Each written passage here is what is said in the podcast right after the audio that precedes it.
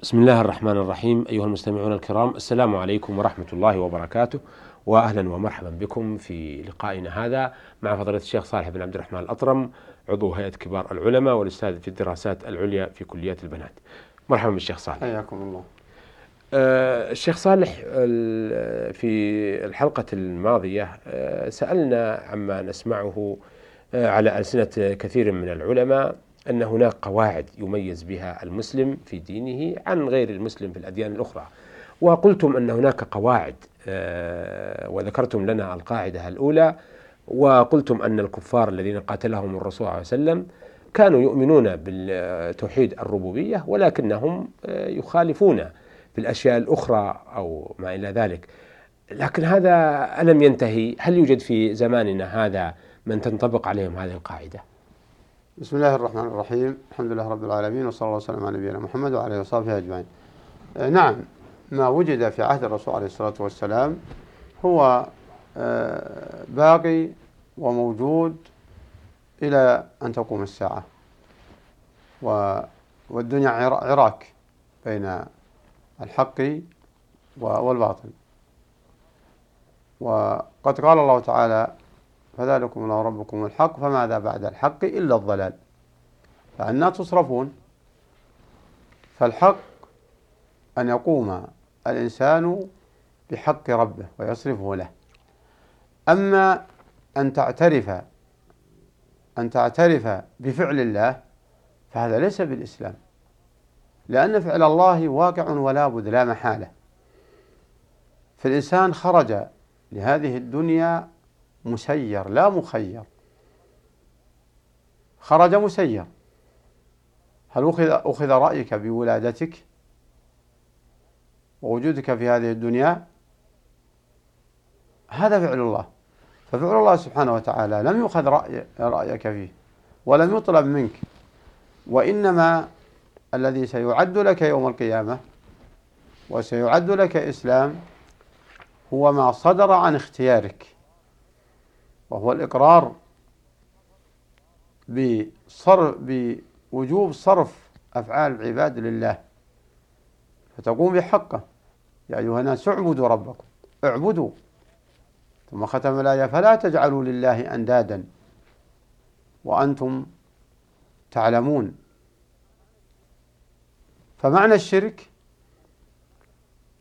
أن تشرك اثنين بحق واحد. فحق الله عليك إخلاص العبادة. وما أمروا إلا ليعبدوا الله مخلصين له الدين حنفاء. ويقيموا الصلاة ويؤتوا الزكاة وذلك الدين القيمة. فإذا عبدت غير الله فقد أشركت معه غيره. وهو لا يرضى سبحانه وتعالى. لا يرضى بذلك. وهذا ملموس حتى في الناس فيما بينهم. لو فعل إنسان فعل فعل إنسان فعل فمدحته على فعله فإنه لا يرغب منك إلا أن تعمل عملا يرضيه. عملا يرضيه بأن تمدحه وتثني عليه خيرا وتكافيه. فإذا كان هذا مع المخلوق فلله المثل الأعلى. قم بحقه. ولهذا لا, لا, لا المشركون في عهد رسول الله صلى الله عليه وسلم والكفار في عهد الرسول لا ينكرون حق الله عليهم ولكن خالفوا في صرفها له فذهبوا يجعلون وسائط.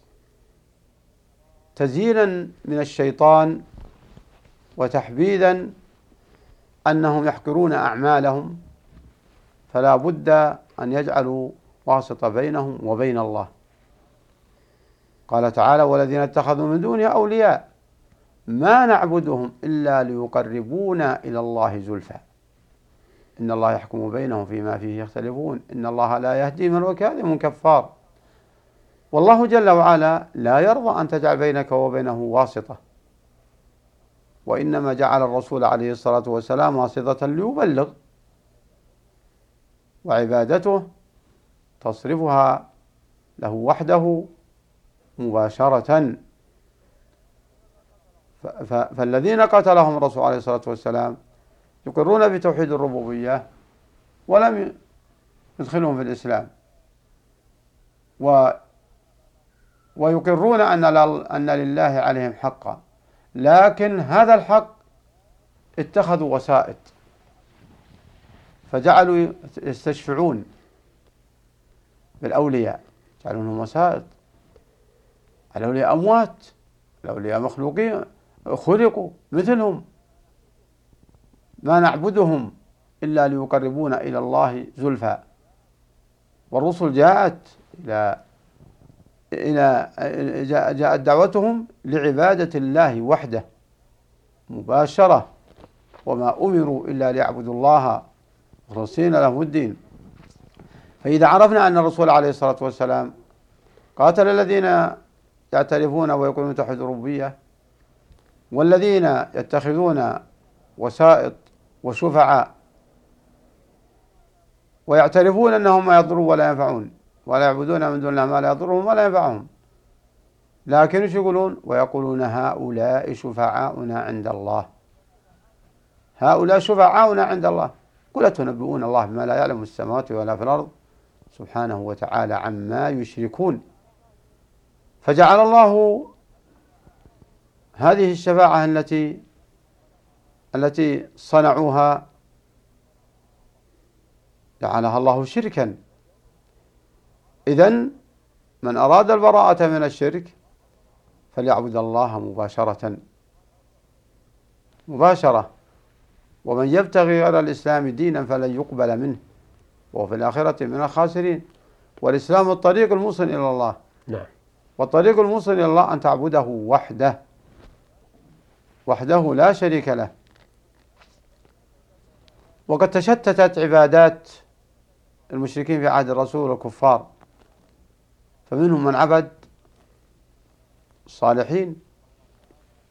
قال الله تعالى قل ادعوا الذين زعمتم من دونه لا يملكون كشف الضر عنكم ولا تحويلا. أولئك الذين يدعون يبتغون إلى ربهم الوسيلة. أيهم أقرب؟ ويرجون رحمته ويخافون عذابه. يعبدون عيسى ويعبدون الملائكة وهم يتقربون إلى الله. إذا تقربوا إلى الله مباشرة مثل ما أن عيسى والملائكة والصالحين والأنبياء يتقربون إلى الله سبحانه وتعالى. ومنهم من يعبد الملائكة رد الله عليهم بقوله ويوم يحشرهم جميعا ثم يقول للملائكة أهؤلاء إياكم كانوا يعبدون؟ قالوا سبحانك أنت ولينا من دونهم بل كانوا يعبدون الجن أكثرهم بهم مؤمنون. فاليوم لا يملك بعضهم لبعض نفعا ولا ضرا ونقول ونقول للذين ظلموا ذوقوا عذاب النار التي كنتم بها تكذبون.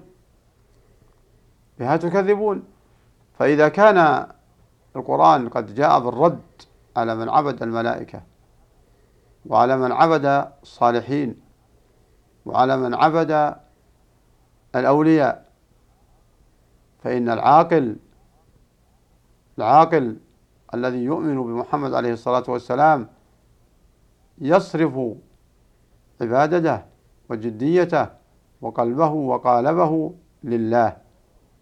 ويتبع الرسول عليه الصلاة والسلام. والرسول قاتل الذين يصرفون شيئا من العبادات لغير الله. لغير الله. ولنحذر من هذه الشبه التي التي سولها الشيطان لهم بأنهم شفعاء. أموات وغائبون. شفعاء. علام الغيوب الحي القيوم الحي القادر. لماذا لا تعبده مباشرة؟ لماذا لا تعبده مباشرة؟ فالمعتقد في توحيد العبادة أمر عظيم. وهو محل المعركة بين الشيطان وبين المسلم لأن الشيطان أرغب ما عليه أن يخل الإنسان أن يخل المسلم بعبادته لله. هذا ما يرغبه. فإذا عجز عن إيقاعه في الشرك حاول أن يدخل عليه الابتداع. والابتداع شر وهو أن يعتقد ديانة أو طريقا للديانة لم يأتي بها الرسول عليه الصلاة والسلام. فهذه من القواعد التي ينبغي أن يلاحظها المسلم. نعم. من من من من القرآن والسنة أن الإقرار بالربوبية لا يكفي. أن كفار قريش قاتلهم الرسول عليه الصلاة والسلام لم يعبدوا من عبدوا إلا لقصد الشفاعة والتوسل. ومع ذلك قتلهم ما خلصهم وأن منهم من عبد الجن وأن منهم من عبد الملائكة وأن منهم من عبد الأنبياء وكلهم قاتلهم الرسول عليه الصلاة والسلام. وقد قالوا للرسول لما قال قولوا لا إله إلا الله قالوا أجعل الآلهة إله واحد؟ إن هذا لشيء عجاب ويقولون أئنا لتاركوا آلهتنا لشاعر مجنون؟ لشاعر مجنون فوصف الرسول ما صبوبه حتى أظهر الله الحق وأدانوا بما جاء بهم الرسول عليه الصلاة والسلام وقتل من قتل منهم وتندم من بقي على ما فات ولكن بعدما كانوا أعداء للرسول صاروا صاروا من صحابته وأفضل أمته. نعم. رزقنا الله سبحانه وتعالى اتباعهم. والأخذ بهدي نبيه وأعاذنا من شر الشياطين وتسويلاتهم وأعوان الشياطين من من الإنس من الإنس. نعم. نعم.